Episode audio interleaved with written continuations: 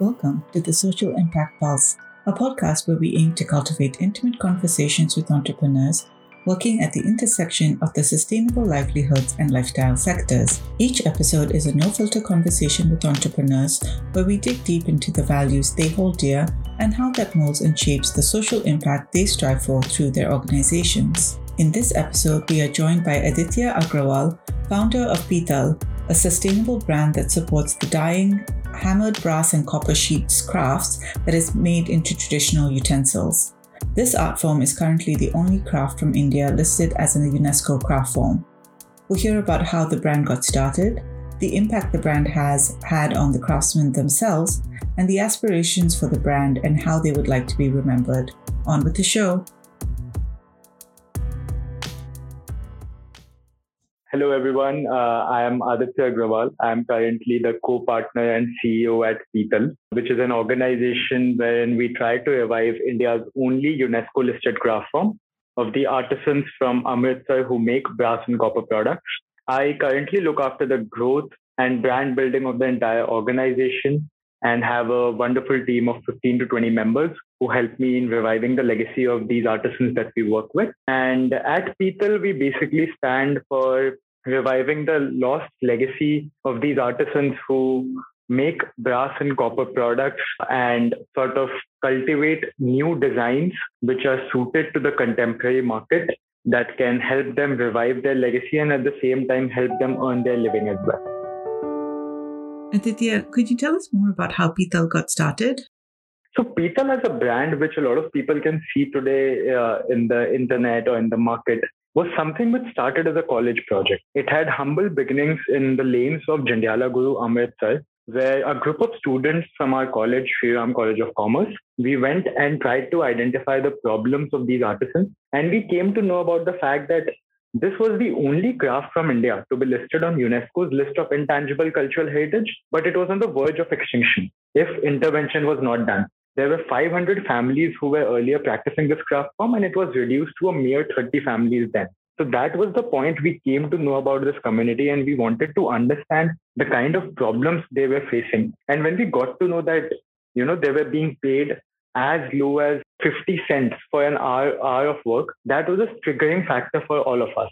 Because, you know, a lot of the people engaged in the craft industry or the artisans, they work quite hard and the kind of talent that they have is very special. And even though being paid such meager wages for such kind of work, was a triggering factor for us. And that's when in 2018, we set out on a journey to make sure that we sort of try to revive the craft of these artisans. We do not just work as mediators between them and the market, but more so work as a catalyst for the development of the entire craft holistically. And that's when, you know, people started as a college project and over the years, uh, venturing into different problems, understanding what sort of interventions can be done, and scaling the impact to multiple clusters and not just one made us development into a full-fledged sustainable brand that can stand on its own and stand for the uh, livelihood and craft of these artisans. If you had to describe Pital in a sentence, what would you say? What do you stand for as a brand? So, if I had to describe Pital in one sentence, I would say that uh, Pital is all about transforming traditions into trend while transforming the artisans from laborers to entrepreneurs. Because at Pital, we have multiple objectives in our entire mission. We are sort of trying to revive the age old traditions of making these utensils of brass and copper, as well as usage of these utensils. And we are trying to make it a trend again by highlighting the health benefits, by highlighting how useful these utensils are, and also not to uh, not to mention the fact that uh, these utensils also look artistically and aesthetically very beautiful. And at the same time, it's also about not just keeping these artisans as laborers, but transforming them into proud entrepreneurs who can come out of their shells and you know sort of market their own products. So you know since the very first day when people started our initiative was not to just sort of you know help these artisans uh, by giving them orders or providing them demand but it was to engage these artisans as well to empower them so that you know even if Pital is not there in the future then they can themselves become well equipped to lead the lead the growth initiatives for their own craft. So it's much more about the holistic development of the craft and not just focusing on treating these artisans as another entity, but making them part of Pital itself. And so I know that Pital is still in the early stages as a brand, but I was curious if you're beginning to see evidence of that impact in terms of artisan producers being able to make that switch, if you will, from artisans to entrepreneurs. Yes, definitely. In fact, you know, I consider these artisans as one of my favorite entrepreneurs overall because they have taught us a lot of things. Like, if I had to talk about some examples of this, then, uh, you know, last year during the festive season, one of these artisans, they themselves came forward and developed designs of diyas and tea light candles, which they thought could be very relevant for the festive season. And they sent us those products, you know, way in advance of two months before the festive season actually started. You know, that made us realize that, you know, even the artisans are not just thinking of themselves as some employees or laborers of the organization, but they are taking that ownership and initiative to think about the growth of the entire craft. And that's when we realized that, you know, these artisans can be involved at a greater level and should be involved. And the steps that we are taking are sort of driving that positive sentiment around the artisans to become entrepreneurs and think from a growth point of view. So they sent us these designs and they did really well in the market as well. Secondly, there was also an instance in the nascent stages of our entire initiative when uh, one of our artisans suggested a method in the cost cutting of the entire business model. So, you know, when we make these particular products from a sheet of brass, there's always some wastage that gets left over after the products are made. What these artisans came up with was the fact that they started using that leftover brass sheet and they started making small products with that small products like brass bowls, brass spoons, you know, which could be put again to use and could be sold again as another product. So if we look at how these artisans have been evolving, it shows us that, you know, they have a good knack in terms of marketing the products. They have a good sense of design. They have a good sense of what the market demands, and they have a good sense of ensuring that cost cutting is done to the maximum extent possible. And that's how, you know, we have noticed, even though the artisans are a bit traditional, they are uh, a bit old overall, but they still have that entrepreneurial spirit if they are engaged to that extent and if they are made a part of the ownership of the organization overall. That's great. Those are some really great examples. So, Aditya, how do you cultivate impact both as an individual and as a brand? So, personally speaking, if you would have asked me three years, four years back, I had never imagined to do something like this as a full time career for myself. And uh, I would say the need and the importance of social entrepreneurship came into me when I get, got into college and when I was able to see the different problems existing in different sectors through the eyes of Enactus, our social entrepreneurship society in the college. And when I could see the kind of problems that the artisans were facing in this particular uh, project and could understand that how much of an impact we as other stakeholders can make. So, you know, we could always see the fact that we are sort of the connecting agents between the two C's of the entire spectrum, between the communities and the corporates. We have to act as a channel between them and we can sort of try to impact the communities with the help of these corporates.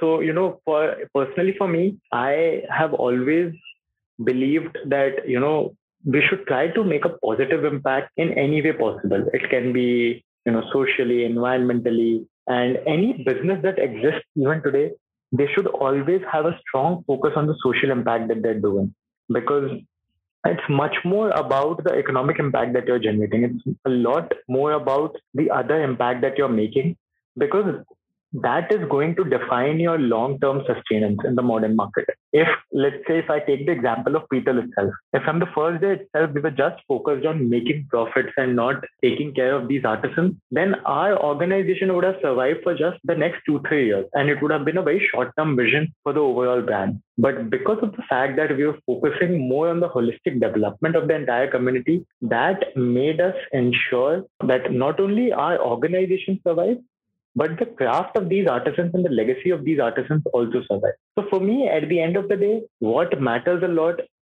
is the fact that there is hope, that there's uh, a lot of positivity and there's a lot of opportunities for people to do and solve the problems that are existing at the grassroots level, grassroots level. And that is something very important for me as an individual that you do not just see the problems that are there, but you see them as opportunities as to how you can try to at least solve those problems at a very marginal level. A lot of people think about, you know, when they're starting any organization or any initiative, they think that uh, they should be able to impact millions of people or thousands of people. But it's not about that. It's more about how you are able to help an individual, let's say who's earning $1 a day.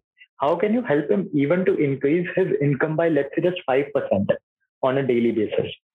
On a monthly basis. That should be the immediate goal that any individual has. And the rest of the things can take care of itself as and when you're involved in this. So, in my opinion, Pital helps me as an individual to make that impact in the lives of these artisans and making sure that these artisans are able to not just survive, but thrive in the market as well through their rich craft and their rich legacy. What are three moments when being the founder of Pital made you proud?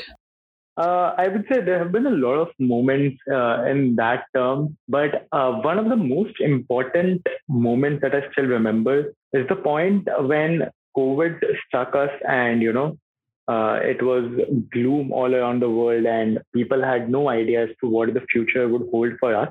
And at that point of time, we were very worried about how these artisans could be able to survive because uh, their work was shut we were totally dependent on physical demand spaces like exhibitions, retail outlets, etc. And when the low, uh, COVID hit, everything was shut down. So we were very worried for these artisans because they were the one of the worst hit sectors was the handicraft sector during the pandemic. But then we wanted to make sure that we are able to do whatever we can just to make sure that these artisans are able to get their working expenses. They are able to, uh, you know, even if they're not able to get that many orders, they're at least able to get that amount of money through which they can make sure that they're sustaining. And I would say COVID was sort of a blessing in disguise for us with the fact that it helped us to reach out to a lot more artisans and it allowed us to help a lot more artisans who were in need during those times. Because earlier, a lot of these artisans were within their own shells. A lot of them could not come out and they were not ready to work with us because they were not sure how it would pan out, whether we'll be able to help them on a scale as well with regular orders or not. But with COVID around and with the community seeing how we were impacting these artisans and we're giving them, still giving them work with COVID being there and all the other alternate demand sources being shut, that's when a lot of artisans came out of their shells and they trusted in us. They had a faith in us and they were ready to work with us. So that was a feeling. And, you know, that was a moment when I knew that even though I was not physically stepping out of my house to help someone, but I was still there and I was using my intellectual abilities or any other abilities that were there when the and we at Pital were using our collective team efforts we're doing whatever we can in our capacity to help these artisans. And that was a sense of you know accomplishment satisfaction and something that made us realize that you know we are able to help our artisans during the time when they need us the most.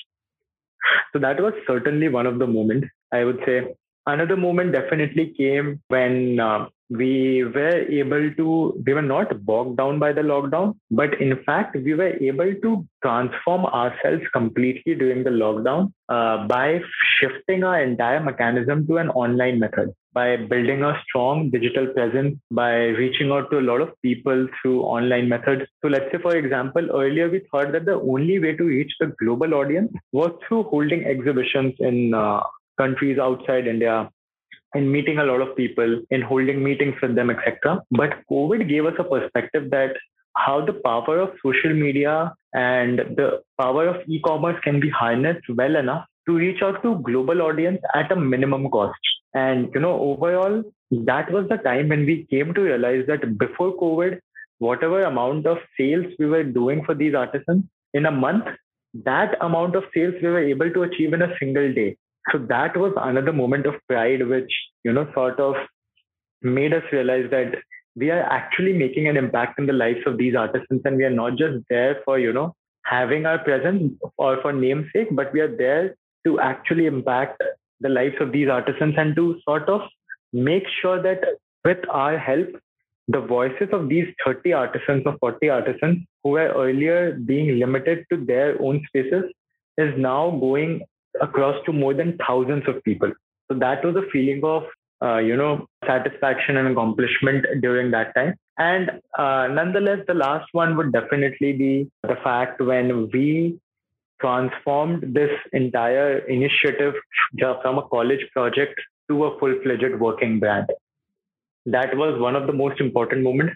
That was a very difficult time, but at the same time, it was something of a hard decision that had to be taken in order to make sure that you know we are able to scale our impact and we are actually able to not just keep it limited to a limited 10 year college project or a two year three year college project but make sure that it is there for artisans it is there to impact real people on ground on a long term continued basis those are some really wonderful moments you have shared, particularly during such a difficult time for everyone in retail.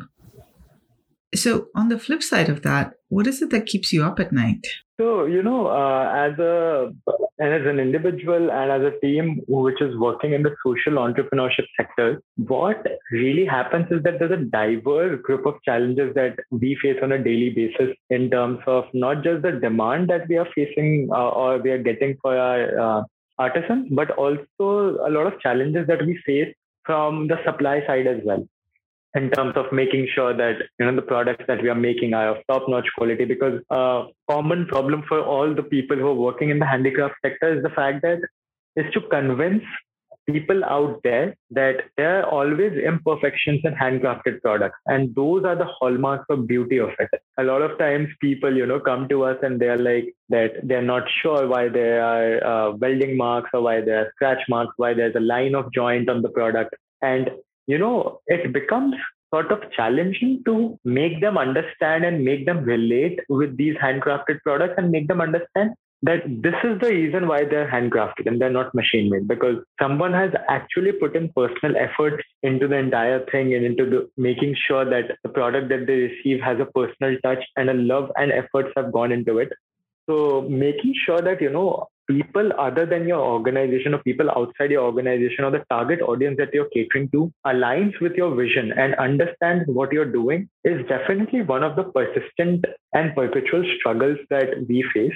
And uh, apart from that, I would say, you know, one of the challenges that always remains in front of us is just to see what is the new thing that we can do on a daily basis. Something that, you know, keeps us all at night is that what is that new thing that we're going to do the next day that makes sure that whatever we are doing, the scale of impact gets amplified. And, you know, I would say it's a good fear to have, but at the same time, you know, it is something that is uh, that remains a challenge considering that whatever spaces we are working in, whatever communities that we are working in, they have certain obligations, they have certain limitations or capabilities beyond which you can expand. But yeah, I would say definitely the feeling that you're responsible for more than 40, 50 families out there. The fact that you know you're not, you're not just helping 40, 50 artisans, but you're taking care of their families as well because you're providing them a livelihood is something that gives you uh, a sense of accomplishment and satisfaction, but at the same time, it gives you a sort of fear that if you are not able to perform to the full potential, then all of it might crumble down. All of it might fall down, and you might shatter the hopes of so many people out there. So, yeah, definitely those would be, you know, some sort of things that are constant fears and struggles. So, Aditya, if you had to write an obituary for Pital, what would you say? How would you like the brand to be remembered?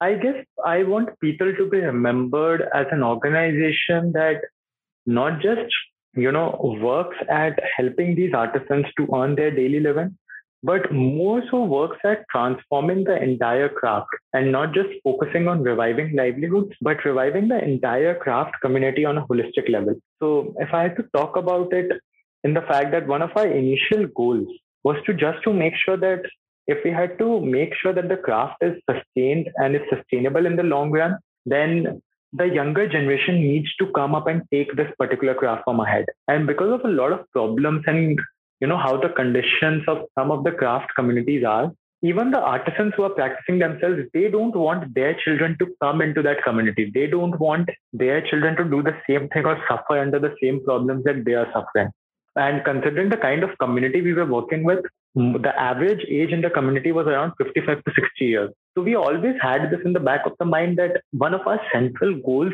is always to make sure that if we want the craft to survive the younger generation definitely has to come in Otherwise, there will be no one else to carry forward the legacy of these artisans. And we don't want this craft to get lost or forgotten just because the people who are doing it are not surviving or are not alive.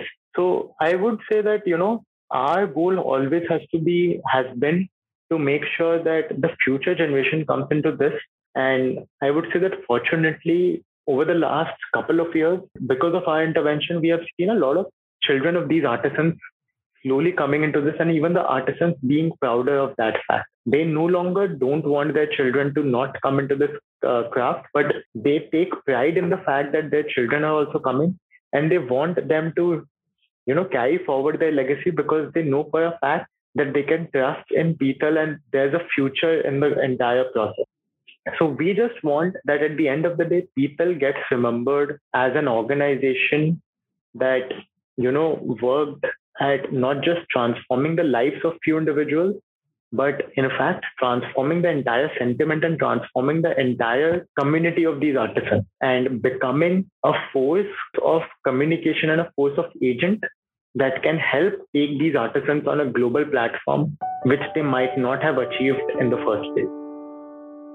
What would you do if you could be unreasonable and there was nothing holding you back? What, what's the big dream and vision for Pital? Uh, I would say, you know, there are two things, in fact, which are very, very similar to each other. One of them would definitely be the fact that, you know, there are the, the artisans that we work with, they are called Thatheras. And Thatheras are present all across India in different regions. And they're called by different names in different regions. But the group of artisans that we work with from Punjab, they are known as Thatheras.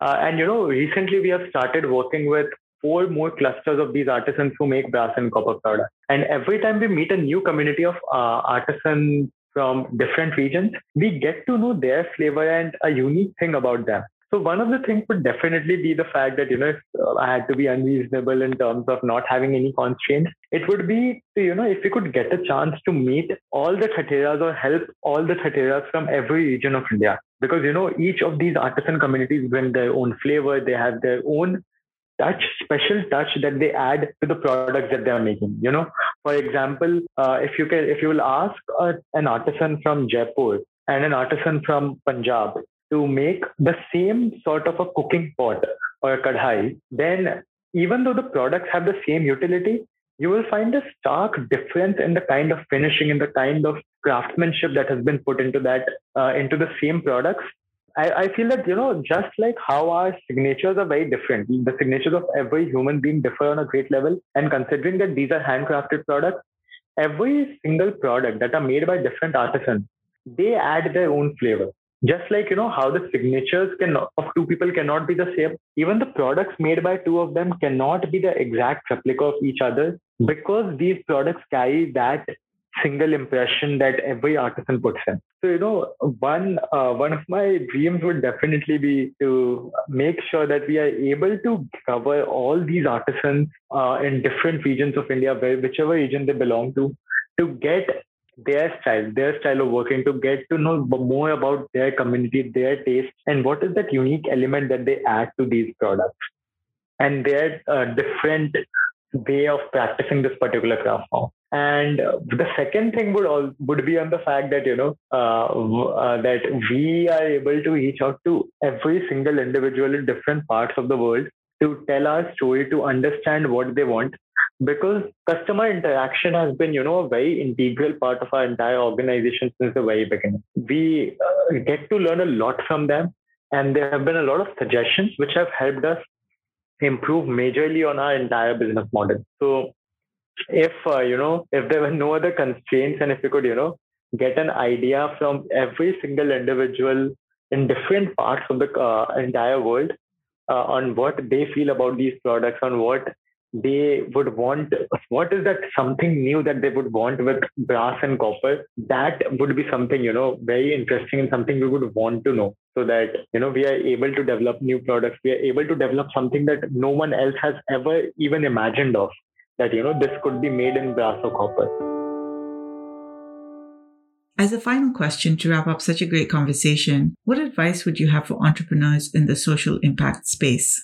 Right. So, you know, talking from my own personal experience, this one thing that I have always understood is the fact that working in the social impact space, people need to have that ability to take risks and most importantly be patient and persistent with their vision because a lot of times people feel that if they're facing any problems or if there are a lot of problems that they're facing with the community that they're impacting and if it is not working out they lose hope and they sort of start doubting their own vision itself. But that shouldn't be the case. Because, you know, from my own personal experience, I've noticed that we have also faced a lot of rejections over the years. We have faced rejections from the community that we are impacting. We have faced rejections from different corporates out there, different strategic partners that we would have wanted to collaborate with. But at the end of the day, all these, we have realized that rejection from something good has always redirected us to something even better just because of the fact that we have persisted and we have stayed in the uh, stayed true to our entire vision. Because like i said you know since the very first day our goal was not to you know imagine that we will be able to increase the income of our artisans by 600% or 700% but our aim was just to make sure that if we have ventured into this uh, community and if we have taken this initiative to help them if they are even earning let's say a thousand bucks, then after our initiative, if we are even able to, you know, get that thousand bucks to 1100 bucks, then we have been successful. That is the metric of success for us. We have taken that first step. Now we need to replicate the same thing across different people. If we have been able to help one individual, if you have been able to help uh, make your impact to one person, what you need to just do is that you need to replicate the same impact across different people. You should not think about impacting thousands or millions of people from the very first day because you might not be aware of what kind of challenges you might face, how dynamic the world is. Like, for example, who would have thought that there would be a pandemic that would bring everything to a standstill where you will not be able to even meet the community that you're impacting for quite some time. So you know what just matters is that one should be patient persistent and should be very agile with the dynamic business environment that is out there so that people do have a long term wish but most impact most importantly have short term goals that they can use to ultimately reach to their long term goal and have nothing fixated for a very long term. But focus more on how on a everyday basis you can try to help the community that you're impacting by a very marginal small percentage. Many thanks for listening to this episode of the Social Impact Pulse. We hope you enjoyed it. We'd love to hear your feedback and feel free to rate and subscribe to the show wherever you listen to podcasts. If you haven't already, do check out our accompanying animation created especially for this episode. The Social Impact Pulse is a project of the Artisan Gateway and soon to be launched Their Stories Be Told.